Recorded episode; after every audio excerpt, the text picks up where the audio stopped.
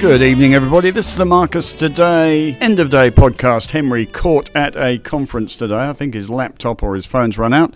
So you have me. It is Halloween, 31st of October. Hope you've got enough lollies to see off the marauding hordes of horrible little children that are going to knock on your door today. You can tell you are talking to the father of four grown up children who are still hanging around the house. This is general advice only if it's advice at all. More information than advice at the end of day. Anyway, we gave away a wonderful 43 point gain, our first decent looking day in a while while, but it didn't last. Reasons for that possibly the Chinese PMI numbers, which came out today, which were a little bit below expectations. The manufacturing PMI number was supposed to be the second month above 50, in other words, implying expansion came in at 49.5 contraction, and resources on the back of that were the worst, almost the worst performing sector. The worst performing sector was gold. We talk a lot about gold, but I would just point out to you it is a tiny sector in Australia. But anyway, anyway, the gold sector today down 1.57%,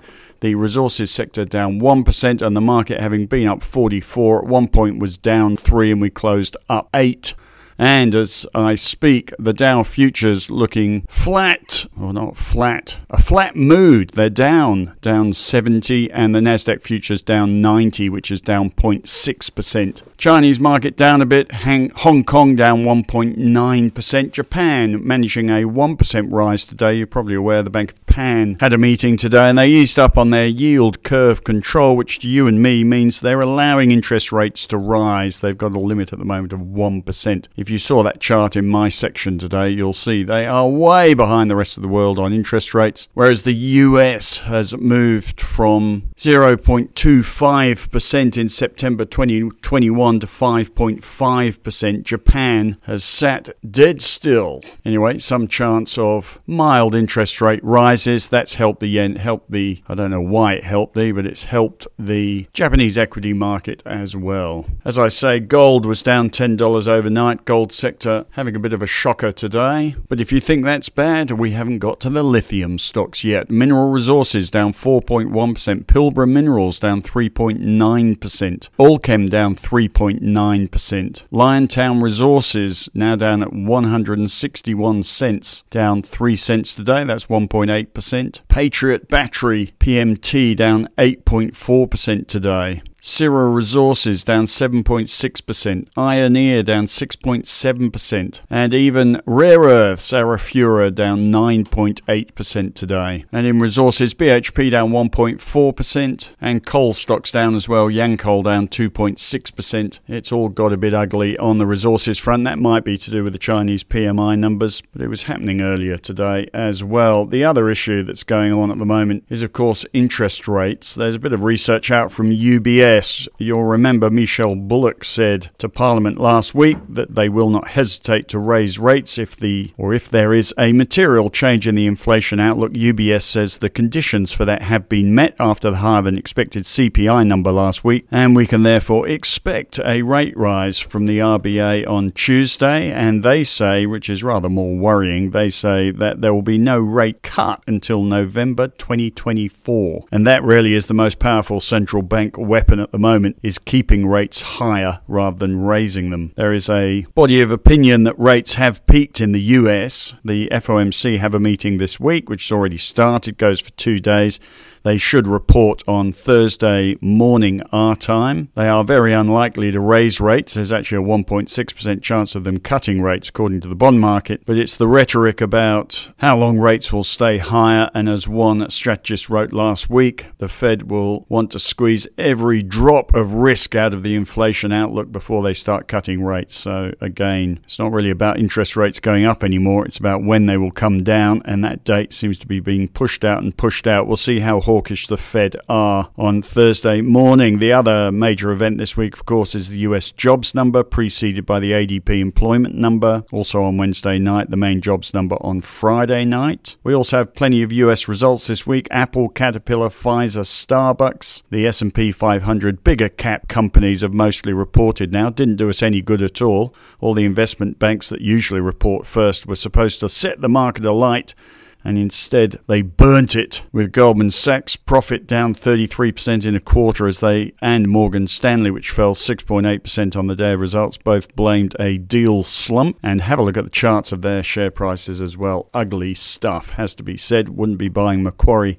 in a pink fit at the moment, and we haven't in our one stock portfolio that only deals with Macquarie. And the other section, which was supposed to set the market alight, but again burnt it, all except for Microsoft, were the big tech results last week, with a big fall in Alphabet, Google to you and me, 9.5% down on day of its results, as it seems to be losing the AI war to Amazon and Microsoft. Microsoft did okay over results, but the rest of it has left the market in a bit of free fall. You'll see there are some great charts in my section today which are showing the Nasdaq and the S&P approaching oversold conditions. Also note they have broken a variety of support levels and their 200-day moving averages and it is all looking technically pretty ugly has to be said. Of course, it's in the teeth of a storm that the weather always starts to improve and we are not so much in the teeth of a storm, but we're certainly in a bit of a storm in the equity markets at the moment. Another thing happening this week, excuse me if I lose you, but US Treasury is going to announce their borrowing requirements for this year,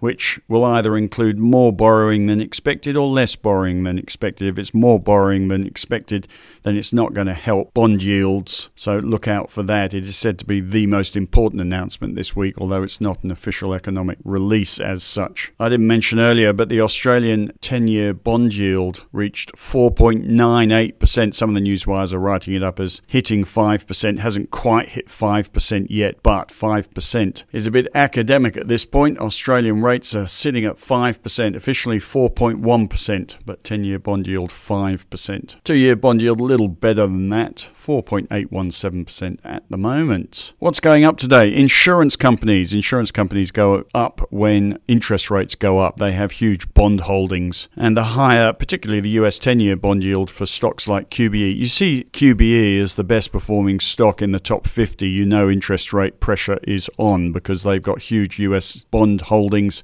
and rising bond yields are as good as a profit upgrade for QBE. So QBE, the best performing stock in the top 50 today, up 3%.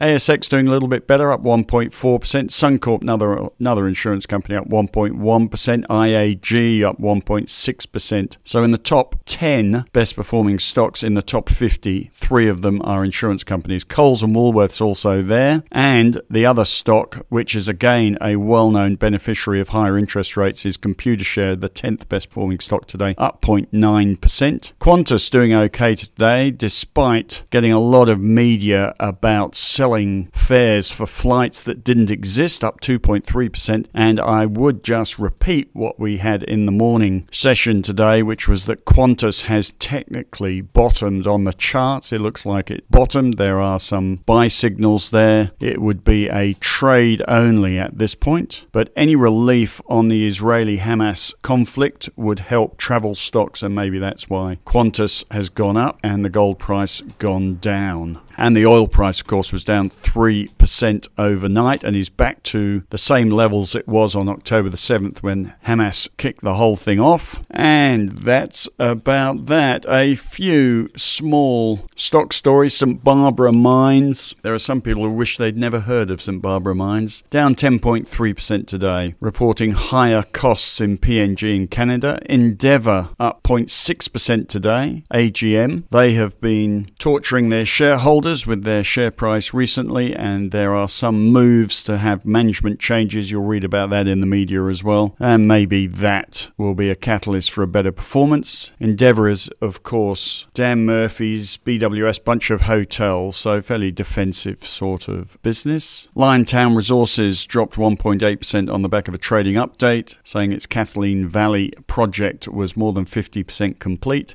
Origin Energy down 0.4%. Australian Super has rejected the Brookfield bid, $18.7 billion bid. Treasury Wine Estates in a trading halt pending an acquisition of a premium Californian wine group. And Ingham's making it into the market reports up 7.9%. Best performing stock on the ASX 200 gave an earnings or guidance update. Iron ore price was down a little bit this week, this afternoon. Also not helping resources stocks, obviously. And there you go. As I leave you, the Dow Dow futures still down 61, Nasdaq futures down 83. Bond yields pretty much flat in Australia today, despite all that interest rate hoo-ha. We've got eurozone third quarter GDP and October CPI tonight at 9 p.m. We've got US third quarter employment cost index, house prices, and consumer confidence. 162 S&P 500 companies report results this week. Apple after the bell. Happy Halloween. You have a good night. We'll be back tomorrow.